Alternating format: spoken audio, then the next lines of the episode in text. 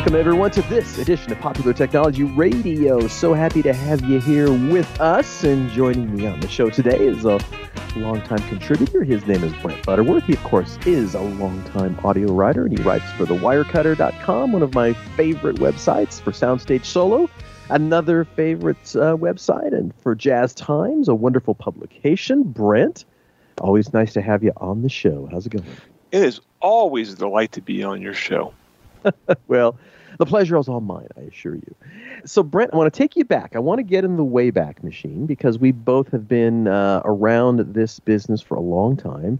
And let's go back to, say, 1998. And we're walking the show floor at the Consumer Electronics Show in Las Vegas. And it's more or less the first year of plasma televisions. They are big. They are bulky. They are about 40 inches or maybe 42-inch TVs, as I recall. Yeah. And they were from companies that are no longer doing anything to do with TV, like Fujitsu and whoever. Pioneer. Yeah. And Pioneer, that's right. Yeah. And they were about, in the neighborhood of $15,000, and people were just going goo-goo gaga over them. And then now let's get back to the present time, and here I'm looking at the Black Friday ad for Walmart, and they have a special buy.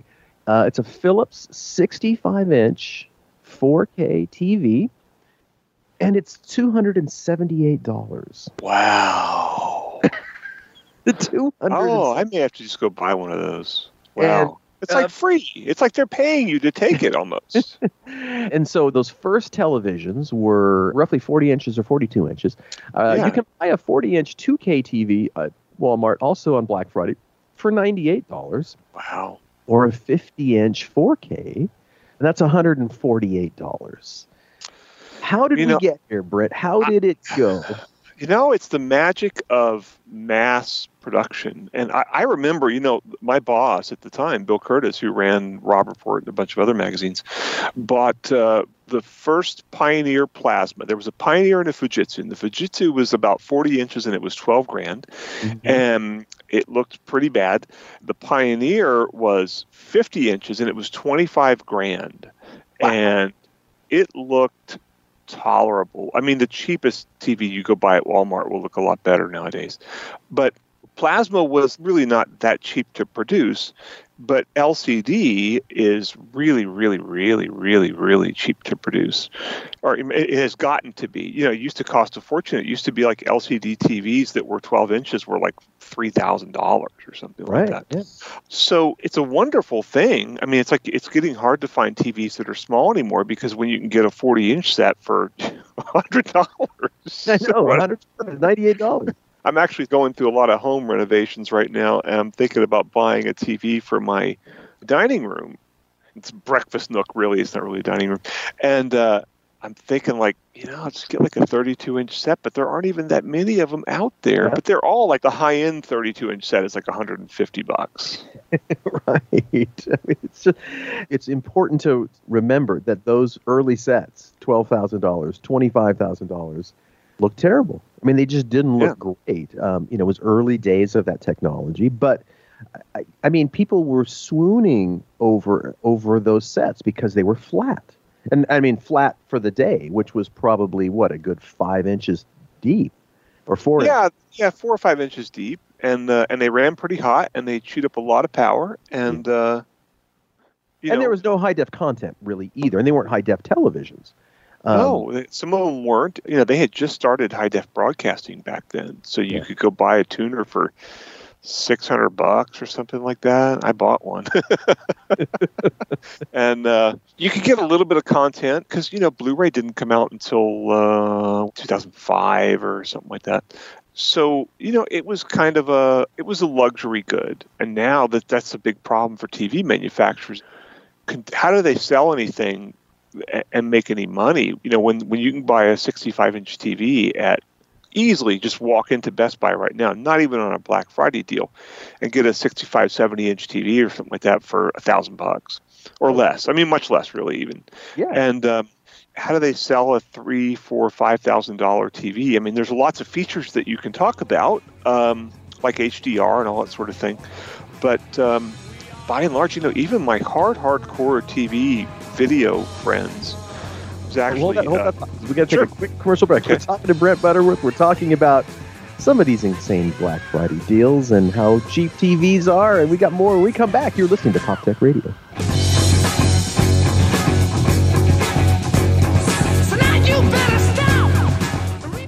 Cancer is the #1 cause of death by disease for children in the U.S. today. Since the Austin Hatcher Foundation's birth in 2006, it has grown to provide unique programs to help the children and the families affected by pediatric cancer. Support begins at the time of diagnosis and continues throughout survivorship at no cost to families. Lives touched by the foundation continue to rise each day. But we need your help.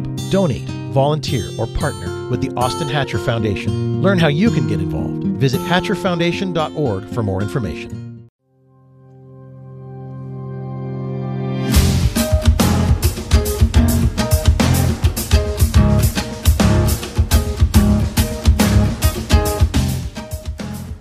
We are coming right back at you. It's Pop Tech Radio. Mike Etchart with my good friend Brent Butterworth. He, of course, of Wirecutter, Soundstage Solo, and Jazz Times, talking about the unbelievable cost differences of TVs, the latest televisions, and boy, what it's like out there in the marketplace compared to what it was when all of these flat panel televisions were first coming to market. And Brent, you started to say before I so rudely cut you off for a commercial break that a lot of your hardcore videophile friends are saying that, I'm going to guess you're going to say that, you know what, these things are all pretty good. Yeah, you know, I was at Vizio to go look at their new TVs and soundbars and stuff, and I have a friend who was at the time their PR agency guy, and now he's their internal PR guy, a guy named Mike Wood. And Mike worked for Joe Kane, who's like the all-time video guru, and he worked for me, and then I worked for him, you know, as it goes, in the press for years.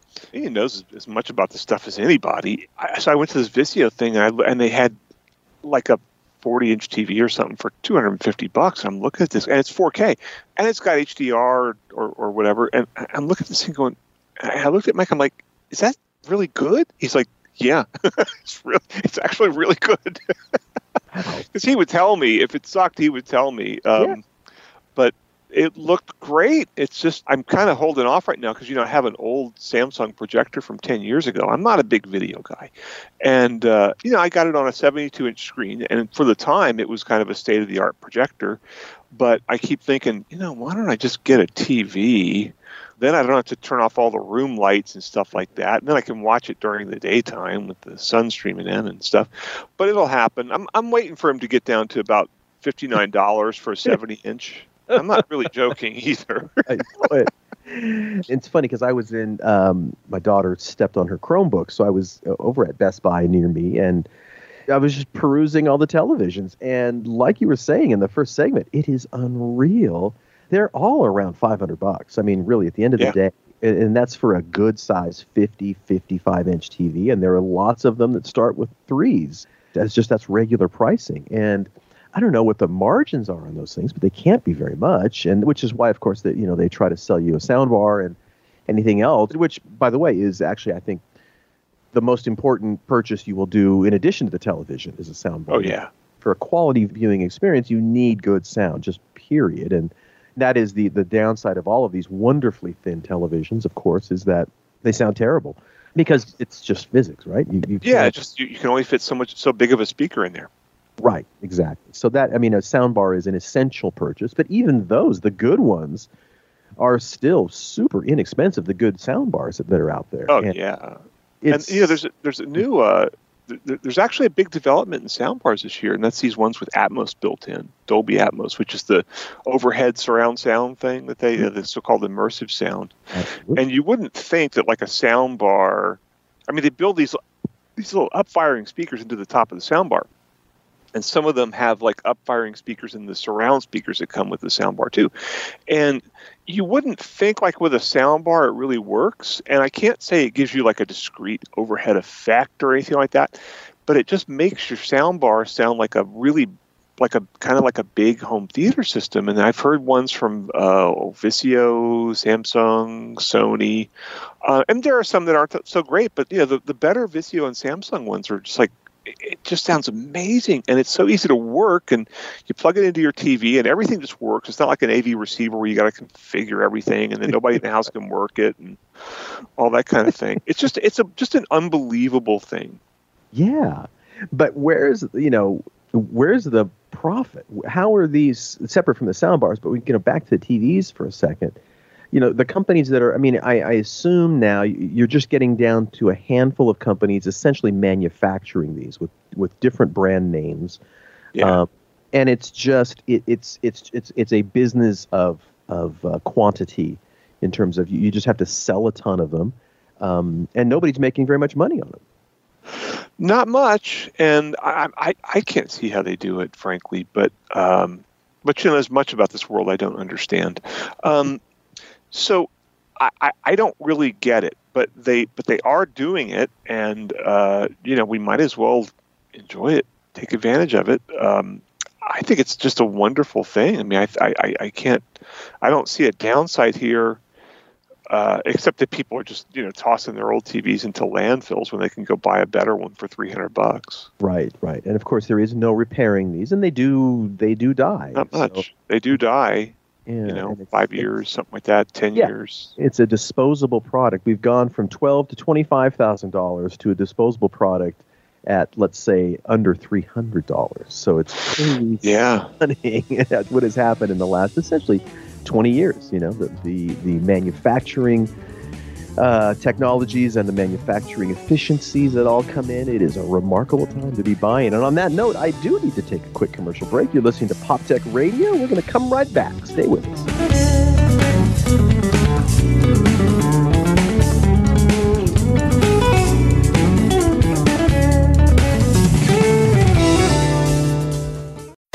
This holiday season, Dodge's gift to you is Employee Pricing Plus. That means everyone gets the same price our employees get on the Dodge Durango.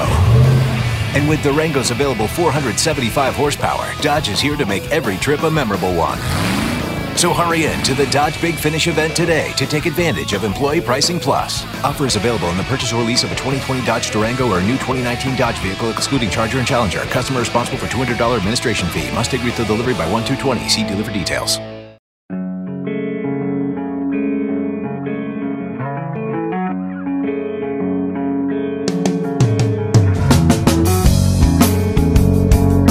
Welcome back. It's Pop Tech Radio. Mike Etchart here with Brent Butterworth on the box. Brent, of course, is with the Wirecutter and Soundstage Solo, Jazz Times, and a man who has been in this business, the business of technology, for many, many years. We've been talking a little bit about Black Friday deals and the ridiculous prices on televisions.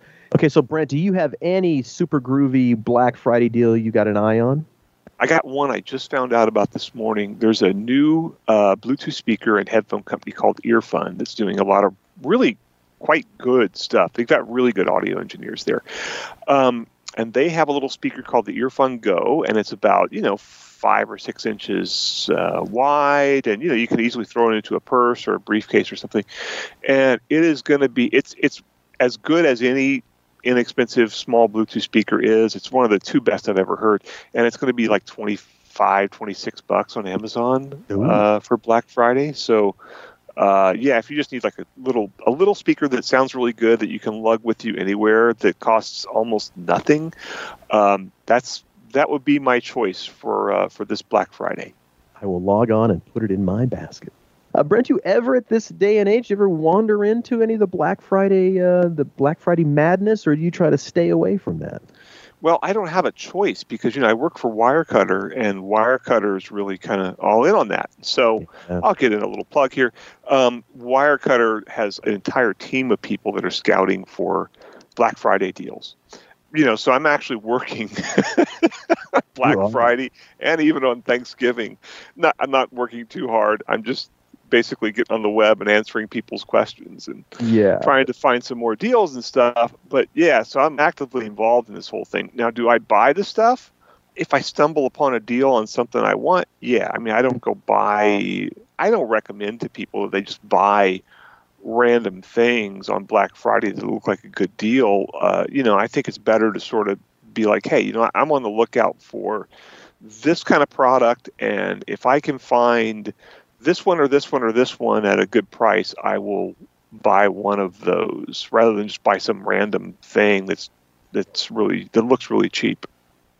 Well, it's certainly about impulse buying, isn't it, on that day? Yeah. And we all have, I'm sure, have succumbed to impulse buying at some time in our life. And not since yesterday. Right, exactly. Okay, there you go. I will say that the times that I do go out, and I certainly have over the years wandered out just to kind of get the vibe. It is kind of fun, you know, because it's exciting and people are kind of fired up and revved up. And there's an energy when you're out and about. I mean, if you're in a gigantic crowd, depending on what you like, that may not be your thing, but it's just kind of fun to be out there and looking at all this stuff. And there's a lot of ridiculous deals. And it's never been clear to me, you know, I assume like when we were talking about those TVs, I'm going to take a wild guess and say that maybe those are loss leaders, but I don't actually know, you know. Do the big box retailers, do they, you know, 8 months ahead of time kind of decide what they're going to have and work out some kind of pricing? So maybe they're just making no money, or is it your sense they lose money on a lot of this stuff?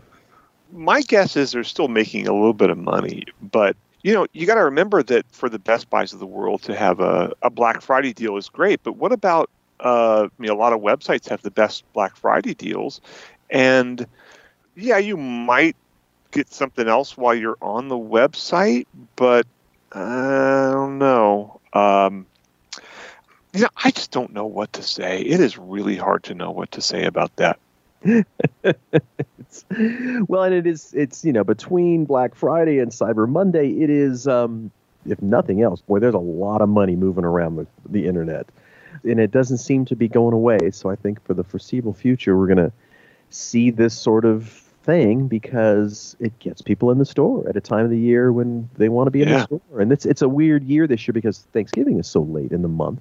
So I think the window has shrunk for the buying season for this holiday season. So, you know, they're trying to get as many bodies in the building as they can. And it sure seems like when I was, as I mentioned in the last segment, I guess, where I was at Best Buy just recently, I couldn't believe how many TVs they have stacked out in the show floor. Just a ton of products. So they must be moving a lot of stuff. I mean, and again, at those prices, I can understand why. You know, I've been looking at a 55-inch TCL for my living room, and I mean, it's so dramatically inexpensive. I kind of do a double take every time I look at the prices. It's like, wow, really? That's $379 for, you know, a quality set that's big. It's like, wow.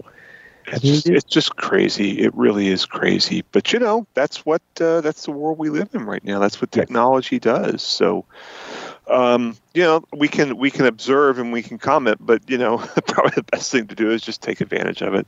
That's right. Exactly. But it certainly speaks to the technology of manufacturing and manufacturing efficiencies. And, you know, once they get a product, you know, figured out on the tech side, on the development side, and they, you know, and they go through the line and they get that working, it just starts. I mean, I know you've been to a number of these factories and they just crank them out, and the price goes down, down, down.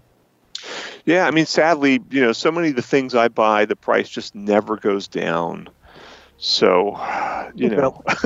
Well, you have expensive taste, or you have, you know, niche products. So well, I play double bass. Those are big, giant things. It costs a fortune just to ship them, and you got to have people build them. So they can't production line them. No, exactly.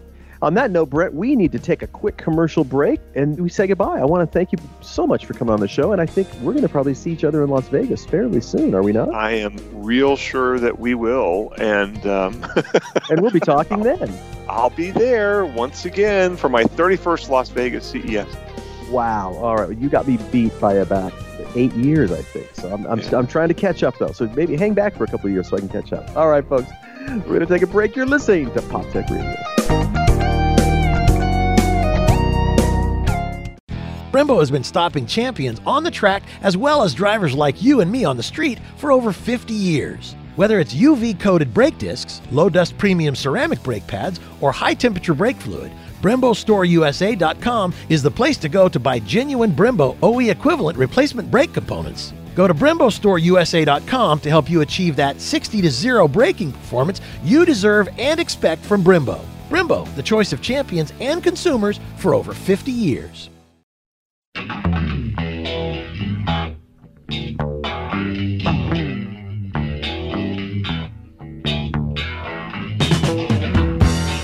Hey, welcome back, everyone. Pop Tech Radio, Mike Etchart here. It is that time of year. It is Black Friday. And, of course, after we roll into Black Friday, then we have Cyber Monday, and it is the season of deals.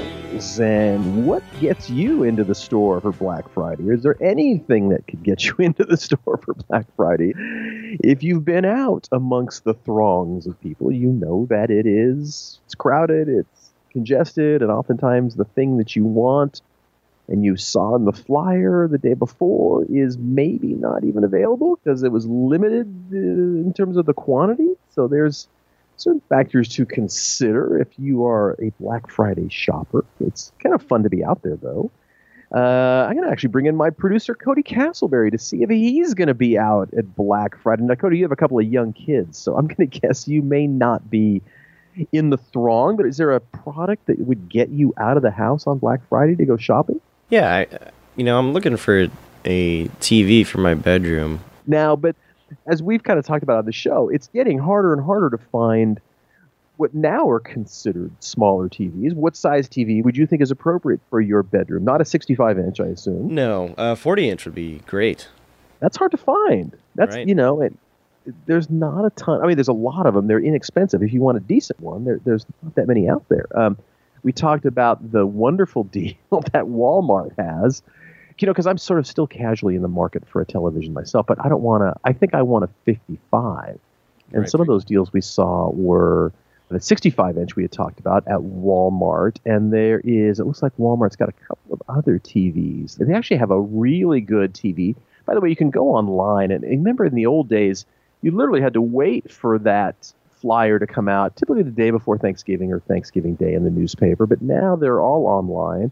I'm looking at a Samsung 55-inch 4K UHD LED smart TV with HDR. How's that for a mouthful? But that TV is regularly $599, call it $600, on sale for $327. Can I talk you into 55-inch TV, Cody? I actually have a Samsung. You have a TCL, don't you?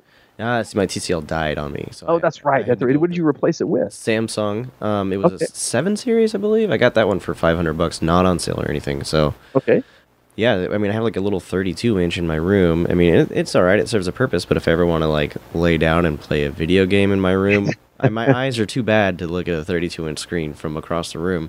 So sure. A little 40-inch would be awesome. This deal Walmart has on Black Friday for that 40-inch 2K TV. It's just 2K, but it serves the purpose. I don't have an HD PlayStation or anything, so I don't even really get to use, the HD, 4K technology.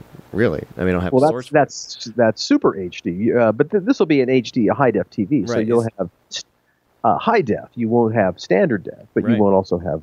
But it's 40 inches. 40 inches for $98. $98. $98. It's a ridiculous deal. It's a ridiculous deal.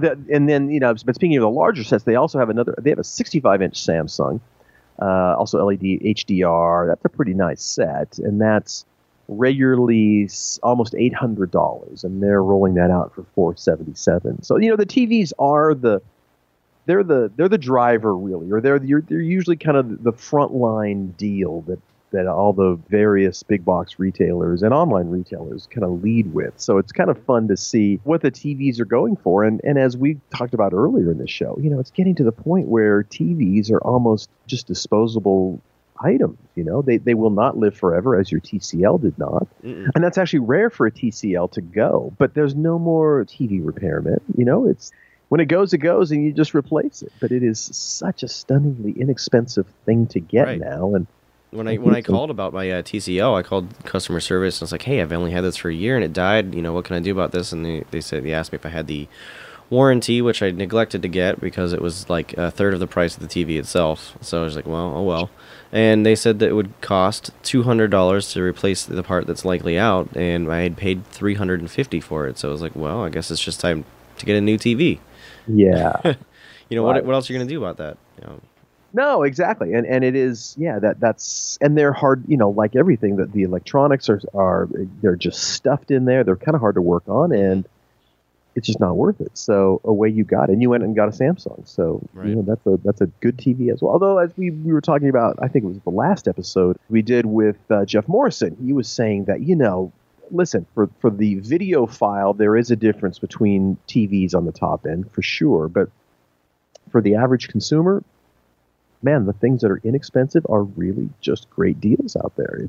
It is crazy. You know, even the least expensive television is going to look pretty darn good these days compared to what came before it. One of the interesting things that I've been meaning to do, and I don't know if you've done this or not, I'm also seeing, I think this is on Amazon, 23andMe, the DNA test, regularly $199. They're going to do it for $99. Have you done your DNA test? I have not. Not super interested in it. You know. No, why not? I am who I am. I know who I am. I don't need to know too much more about it. I mean, it's fun. It'd probably be fun. It's not $100 fun for me. Oh, you know? Really? Oh, interesting. I get it. I get the appeal, you know, finding out what your lineage is and such. And it just doesn't excite me. But, you know, can I say, you know, you mentioned that TVs would be a big draw this year. They always are. Sure. But I was seeing some other things that might be a big draw, and not necessarily even to Walmart or department stores, but to cell phone carriers. They're doing some really good deals. I mean, I think maybe Samsung is pushing the deals, but I'm seeing deals on other phones as well. But if you're thinking about maybe getting it, and then you're like, I don't want to spend any money on it. I saw some. These are both the Android phones, I assume? Yes, Android. I mean, there could be sales on iPhones, but I didn't see them. Not likely. But the Samsung Galaxy Note 10 I saw on sale for $600 off. You know, that's a huge savings if you think about. That's a heck of a deal. Yeah, if you think about the amount of money you're saving, that's a big chunk. I wish they were doing deals on the actual service. It's like, oh my God, every time I get my cell phone bill, it's really, it's this much money, and I'm paying for, in my case, 5 iPhones. It's like, oh my goodness, it just adds up. And it's just a bill that we can't avoid anymore. Which brings up an interesting question too, is, you know, I used to be kind of the guy that was always checking out the latest and greatest of phones, and I'm kind of not that guy anymore. Are you that guy, or are you kind of now content with whatever you've got, as long as it's, you know, a couple of years old, it's fine, and not super old? Or do you care anymore about getting the latest and the greatest? No, I think we're running into sort of a feature/technology wall that we're hitting with phones. I mean, yeah, they're incrementally improving every generation, but I mean, it's not enough for me to be like, I gotta throw this Note 8 in the trash. And look at the games that are developed, or the apps that are developed for your phone. They aren't so intensive that you need the boost to begin with. I mean, in the future you might, but then in the future there will be another generation of phones anyway. Sure. And it's a big financial commitment, and that's kind of where they are. I mean, you don't see, remember, in the old days when a new Apple iPhone would be announced, there was a line around the block of Apple stores, and it's definitely not that way any longer. But on that note, we do need to take a quick commercial break. When we come back, we're going to be talking cars, because the LA Auto Show is in town, and boy, there's a lot of tech going on there. So stick with us. You're listening to Pop Tech Radio.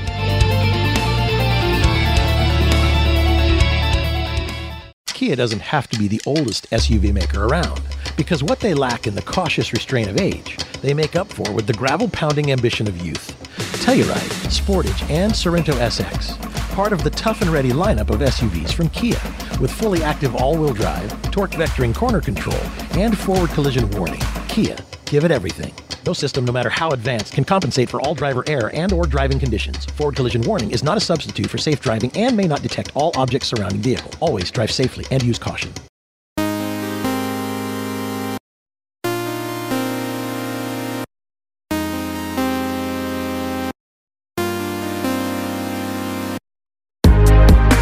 Welcome back, everyone. It is Pop Tech Radio, and if you happen to be in Los Angeles this weekend, it is the LA Auto Show. It is happening. It is a big, groovy event, and who else to talk about it than the Hollywood car consultant? He is Josh Hancock, a frequent visitor to the show. Josh, how are you this fine day? Super to have you on. Good morning, Michael. I am great. Thank you. Now, set the table for us briefly in the pantheon of car shows, because this is not the only car show that happens on the planet. Where does LA sit? Well, traditionally, Detroit North American International Auto Show was the most important auto show in North America. That has changed. Both Los Angeles and Chicago have now been designated international auto shows. And I think we have to look at these auto shows in two ways now. It's becoming much less important for the press to cover the auto show because they're no longer introducing new models at auto show. They're doing it outside of auto show because they don't want to be caught up in all the noise of auto show. Right. So then we look at it on a consumer level, and of course Los Angeles and Southern California is the most important car market in the world. So on a consumer level, it ranks very high. And on the tech side, you know, it is because there's kind of two parts sort of to this show, right? There's the Automobility. There's the Automobility part of the show. Yeah. Yeah. So traditionally, we used to have 2 days of press where you know, basically it's around 6,000 to 7,000 journalists from the U.S. and around the world would come in. The show starts on Friday to the public. They would come in Monday or Tuesday, parties at night. And then Wednesday and Thursday, every 50 minutes, there's a press conference at all the manufacturers. And, you know, auto shows used to be rated on what new vehicle was going to be revealed. Mm-hmm. So there have been times in Los Angeles where we've had over 20 reveals in those 2 days. This year, we probably had 6. Interesting. And the biggest thing, of course, is that Ford showed, you know, on Sunday night prior to Automobility Week, Ford bought out a hangar, a private jet hangar, actually two, on the backside of Tesla in Hawthorne, California, to show their new pure electric mass market car, which is the Mustang Mach-E. Lovely. That was a little poke in the eye, shall we say, to do it that way? That was a poke in the eye. And in essence, it's a little bit of a poke in the eye to the auto show.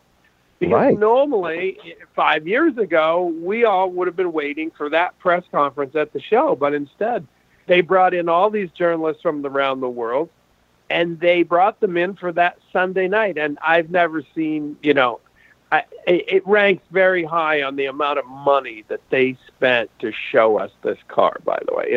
It's a big, big deal for them. Now, there's also something else going on, and if you don't live in California, you wouldn't be aware of it, but the show has kind of been dragged into the political arena, has it not, based on California and clean air standards and pushing back on the Trump administration. So kind of frame that as well.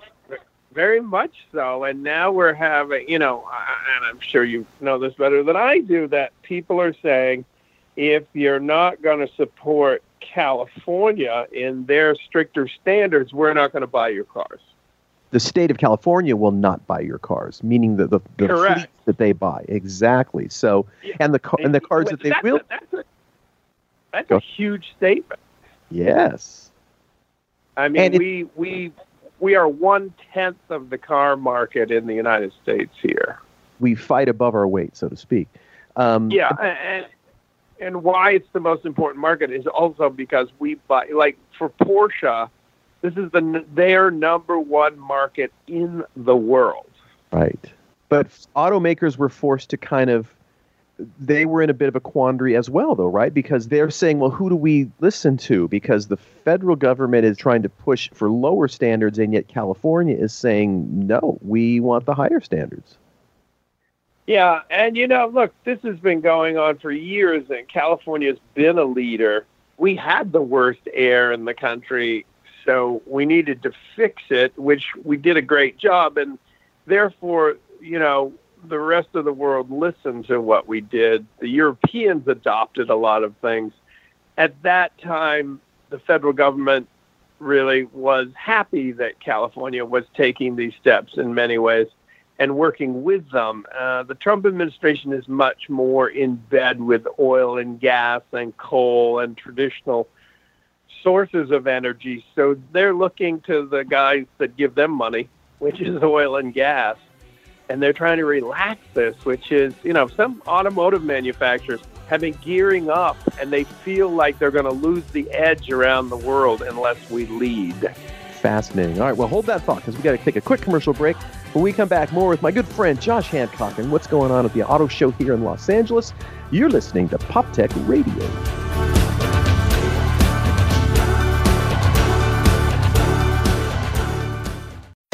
This holiday season, Dodge's gift to you is Employee Pricing Plus. That means everyone gets the same price our employees get on the Dodge Durango. And with Durango's available 475 horsepower, Dodge is here to make every trip a memorable one. So hurry in to the Dodge Big Finish event today to take advantage of Employee Pricing Plus. Offers available on the purchase or lease of a 2020 Dodge Durango or a new 2019 Dodge vehicle excluding Charger and Challenger. Customer responsible for $200 administration fee. Must take retail delivery by 1/2/20. See dealer for details.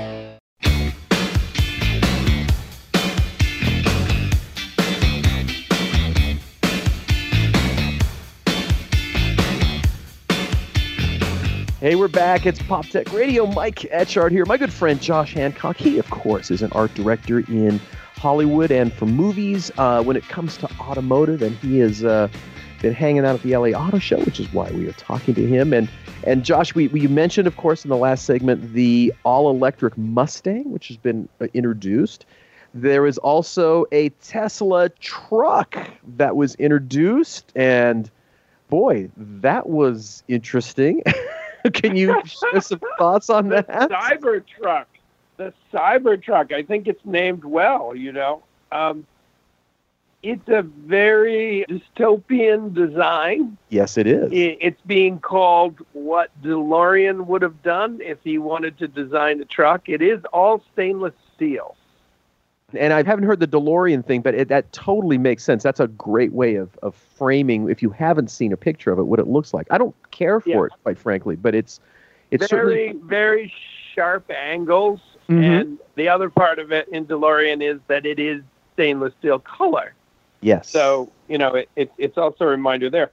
I mean, my first impression, well, besides the design, on a market level, I think he's decided to go after the sport utility market versus really the truck market. Right. Yeah. So it's not a conventional truck like your average. Yeah. Cool. Yeah. It's not a truck for your average pickup guy. It's a truck for younger generation coming up that wants something that will do everything. It'll be a sport utility. It'll be a truck, but it's a sport activity vehicle. And it's very capable. I mean, the numbers are crazy. Yeah. 0 to 60 in 2.9 seconds. That's fast. That's quite fast. But Elon Musk had a bit of a, you know, it's always a nerve-wracking thing when you're showing a prototype, if you will, or something that's not out yet, because sometimes things don't go as planned. And something didn't go as planned with him. This has, theoretically, or what was promoted as unbreakable windows. And... Yep. Did he not try to prove their unbreakableness, and yet they in fact did break in his demonstration? Oops. Yes, that was kind of crazy. And yes, his whole promotion on this is unbreakable, and that's why it's stainless steel. And they also took a sledgehammer. They had an F-150 door, and I didn't go. I've been to auto shows so much I couldn't get down there. They took an F-150 door and they bashed it with a sledgehammer. I was pretty impressed at how much that door didn't cave in. It had small dents in it. Then they take it to the Tesla and, you know, there's no dents in the truck. Wow. Now, I think you and I have kind of talked about this a little bit on the show before, but it always amazes me, you know, when you talk about the truck segment of vehicles, it's a gigantic market, right? And it's dominated by the American car companies in a way that other categories are not. If I understand correctly, Ford is having an F-150, an all-electric F-150 coming sometime, if I'm not mistaken. But it's a that is correct. Yeah, let's look at the fact that it's the number one selling, a pickup truck is the number one selling vehicle in the United States. Actually, it's first and second. That alone compared to every other market in the world is a bit crazy. There's not another market in the world where a pickup truck is the best-selling vehicle. And it's not by a little bit, by the way. Yeah. The Ford F-150 last year sold almost a million units, 948,000, if I'm correct. You know, the top-selling car is around 548,000 units. So it's a lot, and it's amazing that we do that. Yeah, stunning. So, and if that market, if there is an electric vehicle that is a practical option, that's a gigantic potential game changer in the industry, correct? Correct. And last year, of course, we saw the Bollinger get launched at LA Auto Show. Right. So, in the last sort of 45 seconds we have, what was the coolest car you saw, Josh, at the LA Auto Show? Well, Mercedes-Benz has a hot rod called the Simplex. Okay. I would definitely look at the Simplex. I would also look at the Infiniti booth. They have a full-size pure electric concept that is absolutely beautiful. The most significant thing is the Mustang Mach-E, because this is how we're going to, this is us changing the auto industry to pure electric. Ford is made a big commitment here. Awesome. All right, Josh, thanks so much for joining us, brother. Have fun, and remind me, for that new Mercedes, let me know how much I have to save up in my piggy bank, because I bet it's not going to be cheap. So, folks, thanks for listening into this episode of Pop Tech Radio. We will be back again next week, and don't forget, you can find us all the old episodes on wherever you get your podcasts. So, big thanks to Cody Castleberry. Have a wonderful week, everyone. We will see you next time on Pop Tech Radio. If you're driven by an adventurous heart, you're in luck. The Subaru Outback is all new for 2020. It'll take you as far as you want to explore with standard symmetrical all-wheel drive plus up to 33 miles per gallon. It'll take you off the beaten path with 8.7 inches of ground clearance plus standard X mode with hill descent control. Welcome to the all-new best Outback ever. The 2020 Subaru Outback. Go where love takes you. EPA estimated highway fuel economy for the 2020 Subaru Outback non-turbo models. Actual mileage may vary.